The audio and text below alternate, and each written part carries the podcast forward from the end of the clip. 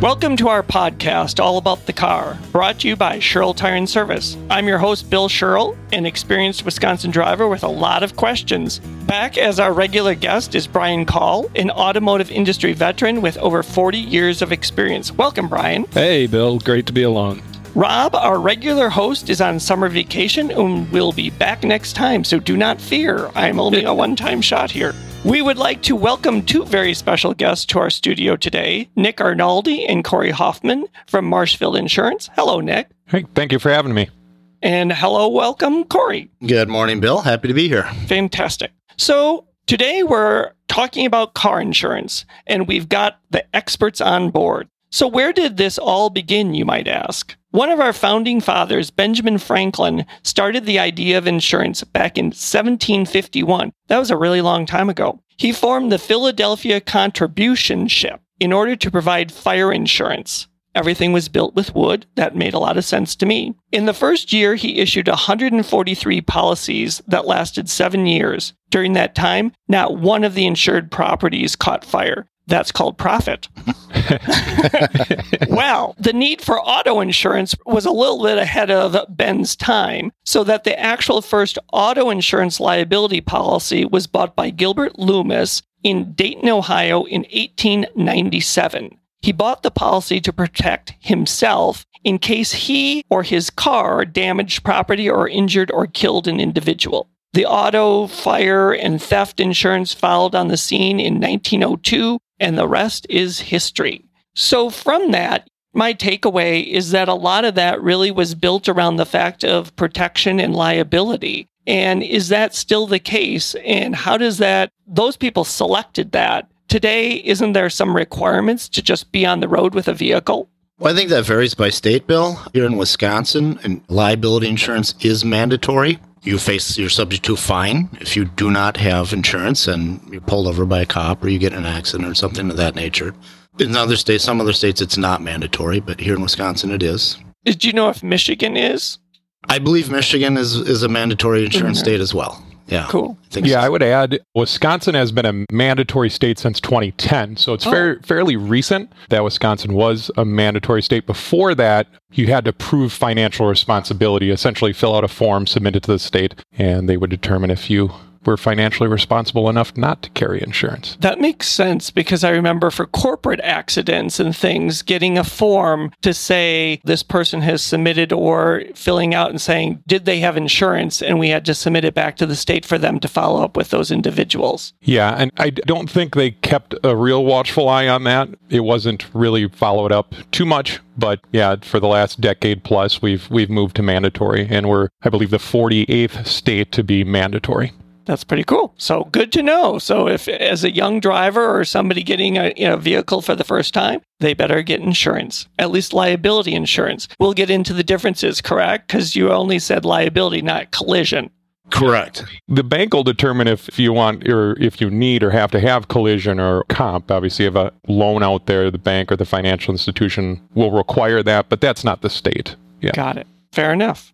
So, where did this, you know, like starting out by needing insurance, where do I necessarily start to shop for car insurance? There's so many ads on television and newspapers and everywhere else that how do you start that process or what is the best practice for it? Yeah, so since you have us here, let's start with the yeah. agent, right? Yeah, that's fair. I think things to look for, first of all, what's their tenure? How long have they been doing it? What's their involvement either in the industry or in their community? Do they have professional designations? Are they involved in the community? And why I say that is that'll give you their level of commitment towards their craft.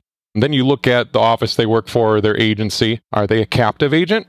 Are they an independent agent? Independent agents like Marshfield Insurance Agency that Corey and I work for, we represent multiple carriers. Uh, some of the ones that are recognizable would be Travelers Insurance, Allstate Progressive, Nationwide. We also represent some other regional carriers that do very well for us and our customers like Acuity, West Bend, Cincinnati Insurance Company, and Encova. Then there's direct writers or captive agents. And those types of situations are agents that only sell the one product, like American Family, State Farm, Farmers, or Rural Insurance, all very good companies. Those agents only have the one product at their disposal. So, looking at those two different options, I think researching the reviews on each agency on social media, on Google, and then when you get your proposal from an agent, take a look at the company's AM Best rating. What's their financial strength? We recommend that the company that you go with uh, be no less than an A minus rated carrier. And then I think lastly, maybe take a look at the claim satisfaction rating. Most companies will promote that on their website. Is it 98, 99%? Those are very good scores in the claim satisfaction area. So those are some places to start. And obviously, you want to make sure you're comparing apples and apples. Premium is obviously important, but what are you getting for that premium? All of those things, plus making sure you're comparing the same things. And there is a whole new world out there of online purchases, correct? Yeah, absolutely. That's, I would say, taken off, but maybe kind of plateaued a little bit. A lot of those folks that use the online find that it it's kind of something that doesn't retain. They usually don't stay that method for very long. At least we've been told that by some of our carriers that we have. For instance, Allstate had a division Esurance, mm-hmm. and their retention on the Esurance product was around 20% after the first year. So it doesn't seem like the folks that go that direction, although it's a good fit for some, are looking for a long term agent, and those can fulfill kind of short term needs, if you will. Do you have any idea why the sticking with them, the percentage is so low? I have a hunch, and, and maybe Corey can add to that, is there are some cases where you're getting insurance and you're getting a loan for that. And the bank or the credit union or sometimes the dealership doing financing wants to see proof of insurance. Somebody will go online, they'll get their proof of insurance and then possibly not renew. And there are some people that do that either intentionally or unintentionally, but you know, that's maybe one reason that that happens. Usually when you have an agent there's a relationship there obviously too. So uh, hopefully someone's calling the agent's calling saying hey your policy is out of date. Are you going to yeah. renew this? It helps for retention that way. McCall tree, you know, out in a big city, maybe New York, if you're in central Wisconsin, there's not that much loyalty, right, than having an agent in your back door. I guess I would just add there certainly are a lot of distribution methods for buying insurance these days. I think the value of working with an agent is that person can explain the coverages to you, talk to you about what you're looking for out of your insurance, what's important to you, and then find a find a package of coverage and a carrier that best suits your needs. So I think you know one of those things that are always out there when things are electronic are scams and phishing and all of those other things that in having there's at least maybe I'm old school in that sense of at least if there's another person that I know that I could drive to their office in theory on the other end of the line when making that purchase, it's at least reduces that opportunity for a big scam or for to just say, yeah, I've bought insurance and not really have insurance.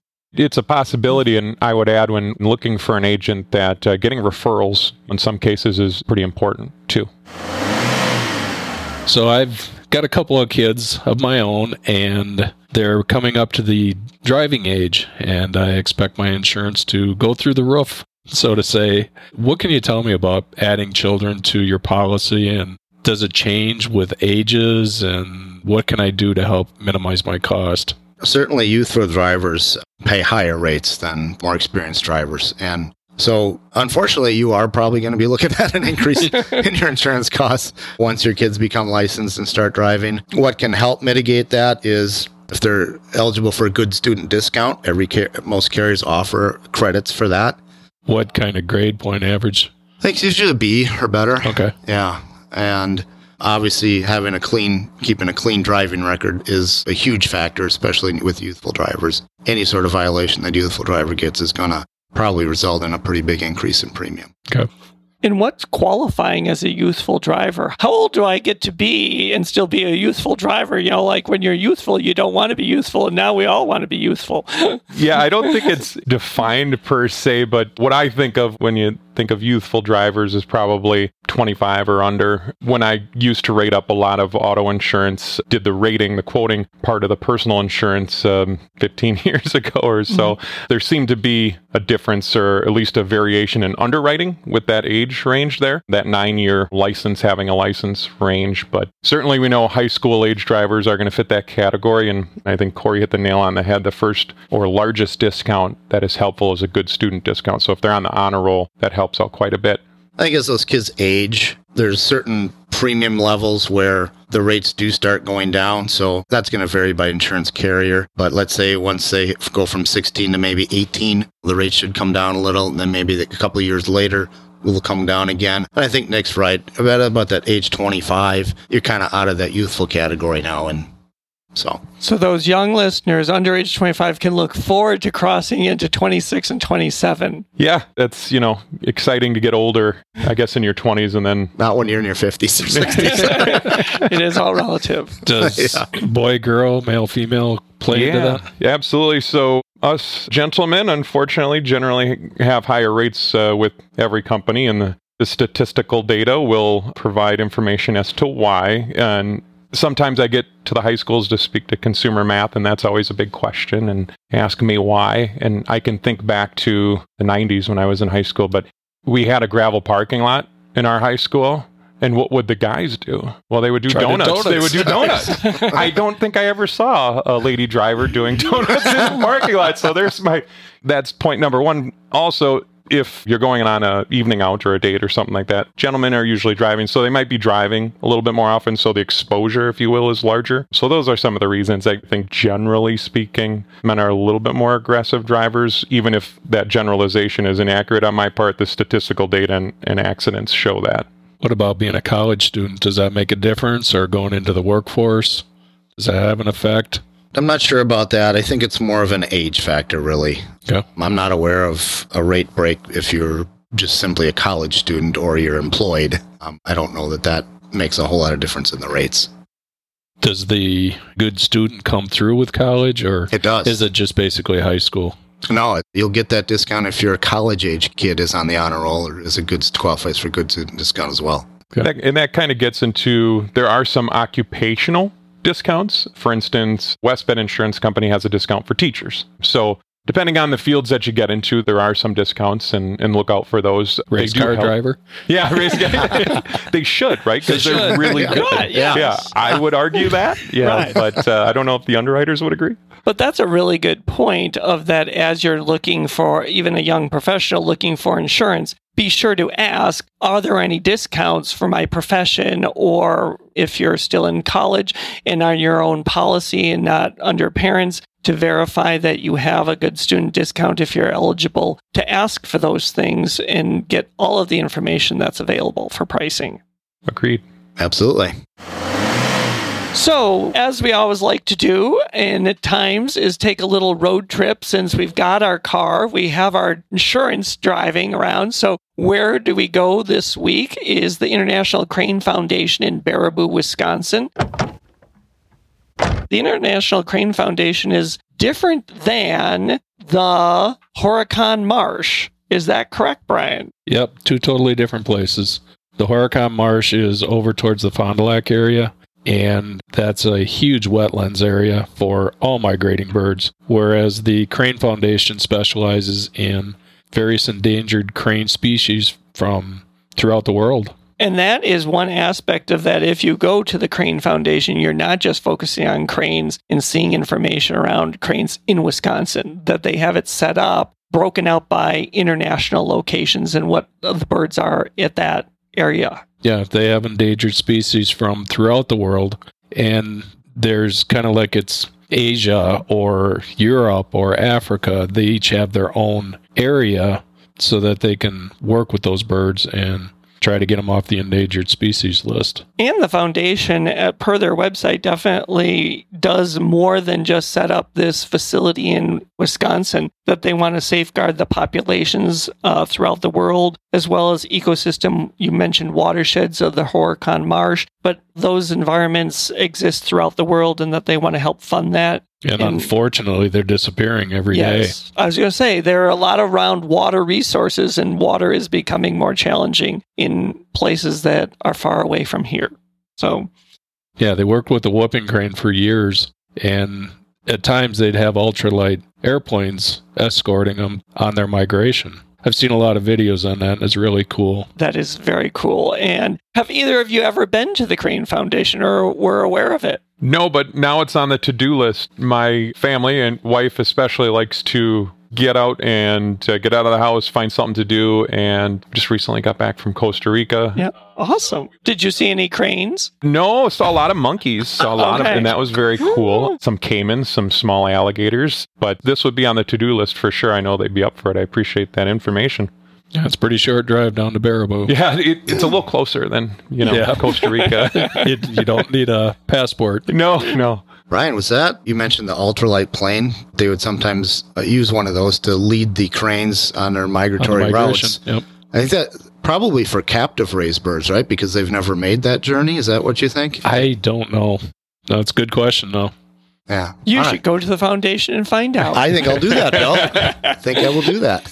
It's a place to get my answer. Exactly. And it's only 10 minutes away from the Wisconsin Dells. So it could be a whole day trip around. And the Baraboo, we should, the Circus Museum is also in Baraboo, which we've not ever touched on, but maybe that'll be a next time trip. So fantastic. Thank you very much for that information and that little road trip. But now back to some more insurance topics. And from there, let's talk about when I buy this policy. Let's dig into and be a little, I'll say, policy nerdish if we could go there. But as a consumer, what am I getting and what are the components that we hear about these things? We don't think about them. I don't generally want to think about them, but what are the components that do keep me safe and financially protected? So in Wisconsin, an auto insurance policy, I would say the primary thing you want to look at is the liability. Obviously, because that's your bigger exposure. So, bodily injury and property damage liability. There's different limits that you can purchase in Wisconsin. The minimum is twenty-five thousand per person, fifty thousand per accident for bodily injury liability, and ten thousand for property damage liability. We tend to recommend higher than that, and usually quote higher than that. A limit that we commonly quote is two hundred and fifty thousand per person, five hundred thousand per accident, with a hundred thousand property damage liability. Why we use that limit a lot is because that's the typically the minimum liability you need before you add an umbrella or excess liability policy, where you can add another million or two million or so on for liability. And then from there in Wisconsin, on an underinsured motorist. And that's a fairly inexpensive coverage on your auto policy because most people have insurance because it's mandatory now. And underinsured motorists, there just aren't as many claims. And then you can get into the comp and collision, which is the physical damage of whatever vehicle that you're driving. There's ancillary coverages that to me are nice, but they're definitely not critical because things like windshield replacement or rental car or roadside assistance won't necessarily financially cripple you like the bodily injury and property damage might if you can't pay for that, but they're nice to have. So those are the things that you look for on an auto policy. Wisconsin is a fault state, so there isn't any personal injury protection. Some other states do have that, and that those are for no fault states and it's basically a bucket of money or a limit there for medical bills for saying this person wasn't necessarily at fault or they're not going to blame a particular party for an accident. So there's some goodwill funds, if you will, to access. But in Wisconsin, we don't have that. Those are in the no fault states. So when you mentioned uninsured and underinsured, it takes me back to actually my grandmother at one point had been in an accident, not her fault, and the person who had done the damage did not have a lot of they had insurance but not a lot and that based on her recovery and the period of time and the support that she physically needed that insurance ran out and that she did not have underinsured and insured policy and it was a financial drain and that support that. So i've always remembered that that you're protecting yourself against those who are not necessarily protecting themselves and their liabilities Yeah, and a common charge for say 250,000 per person, 500,000 an accident for underinsured or uninsured is approximately $25 a vehicle per year, so it's not really an expensive coverage. So I do recommend having that underinsured motorist is, I believe it's underinsured motorist is one of them is that's the situation where Bill just mentioned, yeah, where the other party had some insurance, but they didn't have very high limits, not high enough to take care of the medical bills that your grandma faced. Right. So if your grandma had bought underinsured motorist coverage at the time, then she could go to that to Right. take care of the rest of her medical expenses. And then there's comprehensive, like people always talk about comprehensive coverage. What is comprehensive coverage? Okay, comprehensive and collision coverages are coverages for your car, damage to your car. Okay. And comprehensive is, as the name might imply, it's pretty comprehensive. It's- it covers pretty much anything that's not defined as a collision. Collision is striking another object, running off the road, overturning. Those are collision type losses. Just about everything else that may happen to your car would fall under the comprehensive coverage. So that's animal hits, that's thing weather related things. I was going to say, is that like the tree falling? the tree falling um, objects like okay. the trees, hail, Okay. yeah, fire, theft, those are all covered under comprehensive. So that's an important coverage if you want to protect your car. So damage to your car or loss to Fair your car. enough. So when you're talking the minimum insurance requirements for the state, I believe you said 25 and 50,000, Mhm. depending on how many people are involved. The first thing that comes to my mind is you got these brand new Duramax trucks or the F series with the diesels in them. They're $70,000 trucks.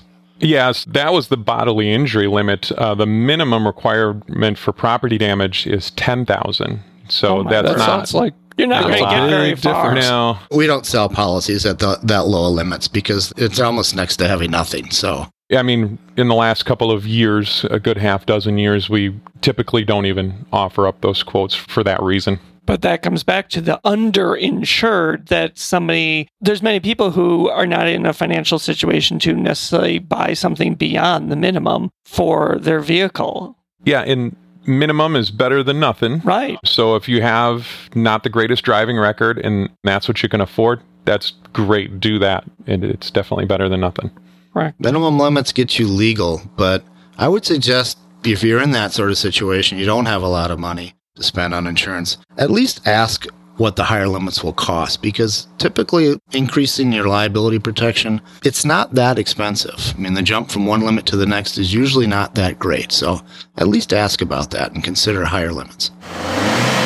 So we've now purchased this policy at whatever limits are affordable to us. What can we do to keep those costs down? We've kind of mentioned uh, the good- you know like kids, but unfortunately I don't get this the good student discount anymore. So what are other ways as an adult consumer can I keep those costs down? So Did you ever get the good student discount, Bill? Well, that is for another podcast altogether. No, but his dad did. okay. Some of the things you don't think of are paid in full discount. A lot of carriers, progressive auto owners, to name a few carriers that do it, they offered a paid in full discount, and that's up to, I believe, 25%. So it's fairly significant. Some other things that are maybe not thought of are dash cams nowadays are readily available. And is why I say that is there are some accidents that can happen that can be a he said, she said, quote unquote type of scenario, and there isn't any witnesses. If you got a dash cam, that can be very helpful because an at fault accident or one that goes 50 50 and is rated as an at fault accident is definitely going to raise your rates versus a not at fault accident. If you have the means to get a dash cam, it's helpful. It's not required, of course, in Wisconsin. I don't think in any state, but That's different than the speeding little Yeah. dash thing that I may have had one of those back in my Exactly. time, but yeah. So that's one of the kind of out of the box things to think of. And then make sure you get your quotes on your vehicles before you buy the vehicles if it's a concern. A lot of times people will purchase that new vehicle and kind of be in a little bit of sticker shock about the insurance on it, uh, particularly if you're a youthful driver. But everybody really should do a little bit of homework ahead of time. So those are the things that I think of that aren't really normal things that some folks think about. Yeah, to add to that, there are each vehicle out there and various models of that vehicle, they're each going to carry a different, slightly different insurance uh, rate or premium. So, like as Nick said, before you buy a car, that's the time you should kind of shop around for the insurance on it, just so you can you know that you can afford the insurance once you buy that car. But I think the couple of biggest factors in keeping your auto premiums down or reasonable obviously keeping a clear motor vehicle record don't get don't get accidents or don't get violations don't have claims and then a good credit score is a big factor these days with virtually every insurance carrier out there What does that have to do with it, though? I mean, credit and yeah. You know what? That's a good question. I think the carriers will suggest that there is a correlation between good credit scores and people having fewer claims. You know, they have their statistical data that they have that they would suggest that, that there's a correlation there.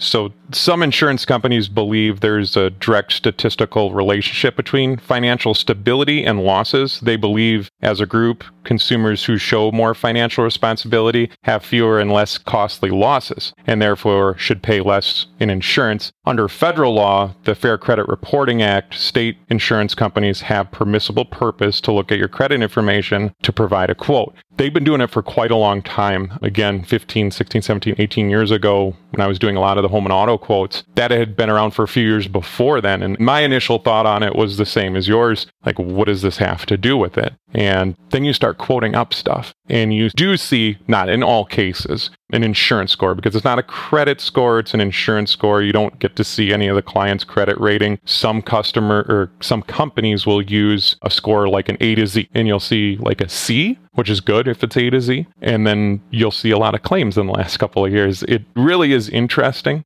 I have seen the correlation. Again, that doesn't mean it applies to everybody, but that's why they do it. That's how they do it. And keeping a good credit score does transfer into a good insurance score, and that will help your rates.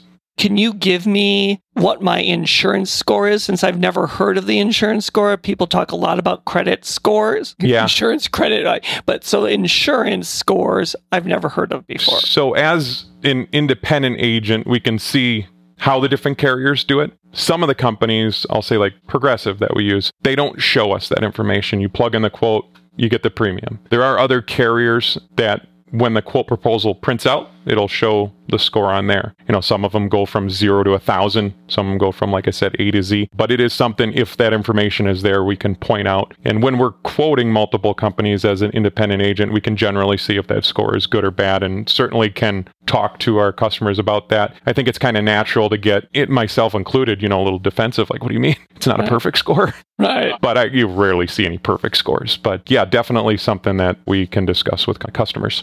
But for the most part, it's a proprietary calculation by the insurance company based on statistical information that they have within their database. Yeah, and every company's a little Wow. different. yeah, and- well, that's exactly what it is. And every company's a little bit different. Some may use payments on your utility bills Right. heavier than the balance of your credit cards, and the next company might be complete reverse. So it's all different. Oh, you brought up an interesting topic. I recently was shopping around for a vehicle and I called my agent figuring we're looking at something with a little more horsepower and what's my insurance going to be like. And at that point, he couldn't quote a rate because the vehicle wasn't built. So he didn't have the VIN. And it's like, okay, I got to buy the car to get the VIN. How can I get the rate without actually buying the car and knowing what my insurance was? So they kind of had to do some estimating and took a stab at it. Is that something you've seen? Yeah, so usually is what we'll do is say it's a 20 as a 2021 Yep. you'll find a similar vehicle out there on a dealership and use that VIN and it should be fairly close. We'll just look at the options it's all fairly similar. It may not be exact but it's going to be really close. So if it's going to be a 2021 GMC Denali or 2500 or something like that, we'll just go find another one, plug it in. It gets you a good idea. Yeah. He ended up doing something like that to get me the quote, but it's like, goodness, what are we up against here? We're not going to tell. You're just going to go buy it and be like, "Oh, that's premium." it's $2,000 a year. yeah.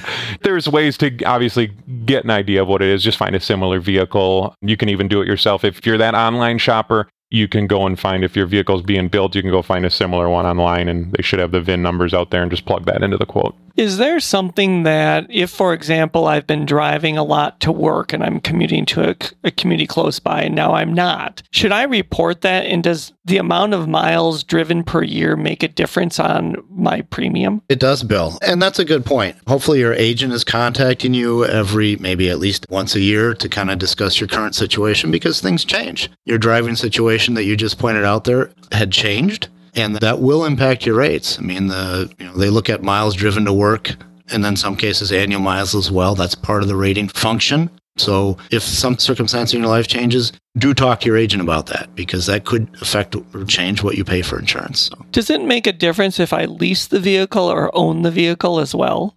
I don't believe there's a difference there. Nick, you aware of anything? I don't think Uh, so. no, there's no difference from the insurance rate. No, and it's it's just listed like a lien holder would be listed. I'll say adding on to mileage driven does make me think a little bit. Some carriers, Progressive, Allstate, and I think American Family. We don't work for American Family or sell their product, but I think they have a product where you can plug into the computer of your vehicle and it'll record your braking, your mileage driven. Mm-hmm. Because is what I was thinking is the insurers will audit what the agents put in there for drives to work three miles. they'll send a mailer or they'll call and ask those questions, which doesn't happen a lot, but they will audit those from time to time. I think we're heading in a direction though, say within the next decade, everything's very computerized and most vehicles have Wi-Fi. When you plug in that VIN, they're going to be able to get that information. They drove 15,000 miles this year, and their drive to work is obviously this. That's all going to show up within, and it's already recorded in there. So Big Brother's watching. it's we're getting to that point, and I think those products with like Progressive has for the the good driving monitor computer Snapshot. system snap thank you snapshot that they had. Is kind of just the precursor to that. So eventually i think rating will come down in the next 10 years. They're just going to access that information be like oh i can see that they brake heavily a lot and that's going to impact rates. Now if you just bought the vehicle obviously that's a discussion you're going to have with the insurance carrier. And how much does the vehicle itself, Brian, you kind of touched on that, of like the specific vehicle that I'm buying really change the rate? Which weighs more? Is it my driving history, my good credit score, like all about me? Or is it physically the vehicle that I'm buying that's just going to cost more to insure? Bill, I don't know if I can answer which factor weighs more heavily. They're all factors in what you pay for the cost of insurance, but the type of vehicle that you get is certainly a factor. Higher performance vehicles generally are more expensive to insure. Vehicles that are more costly to repair are going to be more expensive to insure. So vehicles that are more theft type targets are going to be more costly to insure. And does those where I live also come into play there? I'm in the city, the zip code. Absolutely. Insurance companies have rates for different territories. You know, if you live in Milwaukee, you're going to pay higher insurance rates than we're going to pay here in central Wisconsin. And again, the statistical data will bear that out that there's more accidents and claims in those higher traffic areas. So, Got it. so we're fortunate to live in a rural area. We have That's lower true. insurance rates here. That's true. So, also, seasonal vehicles are classic cars that if I have a seasonal vehicle in Wisconsin, there's times when you're like, oh, I want to have that summer car or the little runabout or a classic car that I have just sitting in the garage. Do I communicate those same situations of I only drive X number of miles a year? Yeah, f- for sure. There's two ways to go about that. One is there are classic car policies that you can purchase. We sell a few variants of that. Do you know what's required to get the classic license plate? Because I assume you have to have the license plate in order to have classic insurance. No, no, they don't look at the license plate generally from the underwriting standpoint for qualifies for the classic car insurance. It's usually just the age of the vehicle. And I've had situations where somebody restored an old Corvette and the blue book on that might be say 20,000 but they restored it and put 90 grand into it. Right. That's a situation where you definitely want to get a classic car policy and we need that appraisal so we can use that new value. Otherwise, when the claim happens, the car blue books at 20,000 you're not going to be happy with the claim. So the classic car policy is really more about getting a boosted value for the vehicle because I've put money into it. Yeah, and they're also a bit less expensive because they're not utilized. And talk to your agent about if there's any limitations for what you can use it for, because a lot of those policies will say how you can use the vehicle. The other way to do it is just to put it on your standard auto policy with the other vehicles. And if you only use it a couple months a year, make sure you let your agent know that because you can remove the liability and the collision. Keep the comprehensive coverage on there, which is just the storage coverage. But big thing you want to remember when you take that out, call your agent. Put it back Yeah, on when we- you start to drive it. we have like tags that you can put on on your steering wheel as reminders for people so they can call in and put that insurance back on the vehicle when they take it out So what's involved in getting an appraisal on one of those cars? I mean, you see these cars that they can go for 100, 200, a million dollars anymore. Yeah, you're going to need to take it to a place that does restorations and get them to do an appraisal generally. And most underwriters will accept that. Okay. I think there is such a thing as a certification, a certified appraiser. So I agree. yeah. look for one of those people. agents should have that criteria. I'll, I'll use Hagerty as an example, which is a classic car company. They'll say exactly what they need in that appraisal and what qualifications of an appraiser fit that bill. There's a lot of those cars in central Wisconsin. Yeah. The Iola Car Show Yeah. coming up this summer, Yeah. you would see a lot of those opportunities there. For sure. Perfect example. You know, that's great information about classic cars and the Iola Car Show and that type of thing. But in general, what are rates doing right now? I mean, people always talk about the cycle of insurance that it goes up, it goes down. What is happening right now? So we're seeing an increase in rates in most scenarios in the market, if you will. The comp and collision rates, the physical damage rates for your vehicle are increasing. Most vehicles are computerized, if you will, a lot of sensors on them, things like that. So when you take it into the body shop, you're not just replacing a fender, you're replacing the fender and a bunch of sensors. So because those repairs are getting higher, the comp and collision rates are generally getting higher. But it's also affecting liability rates because we're seeing a lot of court settlements with accidents increase on the liability side.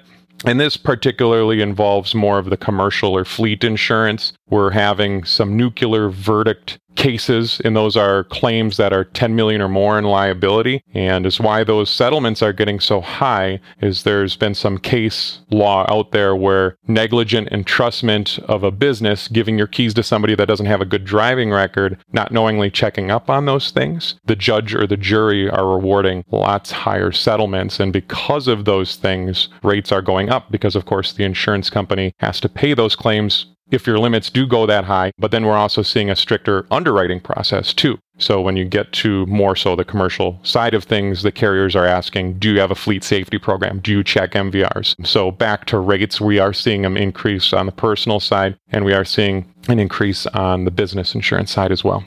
I do still, to your point about repairing on vehicles, vehicle, I mean, newer model vehicles are just one great big computer now that you're just driving around in your computer. No, there's 20 or 30 of them on there, not Yeah. just one. okay, fair You know, enough. Uh, we, Yeah, uh, yeah, and you don't repair those computers, you replace them, and it's expensive. And then all the airbags that Sure. deploy gets really expensive. But you get conditioned to driving those because my vehicle, my truck that I have, a GMC truck that I love, has sensors all over it, backup cams, beeps, you know, vibrates if anything comes close. My wife and I, a couple years back, bought an old Jeep Wrangler just to kind of bum around and take the top off in the summer, like I did, you know, yesterday and the day before. No mm-hmm. sensors at all. Like I go into reverse and I stare at the radio. Like, "It's not- well, yeah, I got to turn my head. I haven't been doing this. So That brings yeah, up an interesting question to me. Because you have all these crash avoidance things on there, does that change your rate? Will that factor into what you're paying for the insurance? Well, at the end of the day, your claims experience is really what factors into your liability rate. Hopefully, those things help you not get into an accident. But when you do, as we mentioned on the physical damage side of things, it's more expensive to repair those. So it may help the frequency go down, but the severity then goes up. It's more expensive. Yeah. We recently came out of the pandemic, and with the miles being driven just increasing exponentially, is that changing the rates versus did the rates go down last year? Or was there any correlation to that? Yeah, that's a good question. Actually, probably most people with auto insurance last year maybe got some sort of refund from their carrier. A lot of carriers were doing that because simply because people were driving a lot less miles uh, during the pandemic. Maybe they weren't going to work anymore, working from home, maybe. So carriers recognized that and they were many of them were refunding premium last year to their clients. I don't think the increased miles now because things are opened up more, people are driving more now. I don't think that's affecting the rates because I think this is where we're reverting back to more of a normal situation. I don't think you'll be seeing refunds from your carriers this year. though. Probably not. so, all right, correct. Well, I thank you very much for all this information. I've learned some things for sure about buying auto insurance that I was unaware of before. And thank you, Corey. Thank you, Nick. Appreciate it. So, ride along with us next time when we talk about specialty tires, big and small, where it's all about the car. Listen to the previous episodes, find additional resources, or simply send us a message. Head to allaboutthecarpodcast.com. See you next time.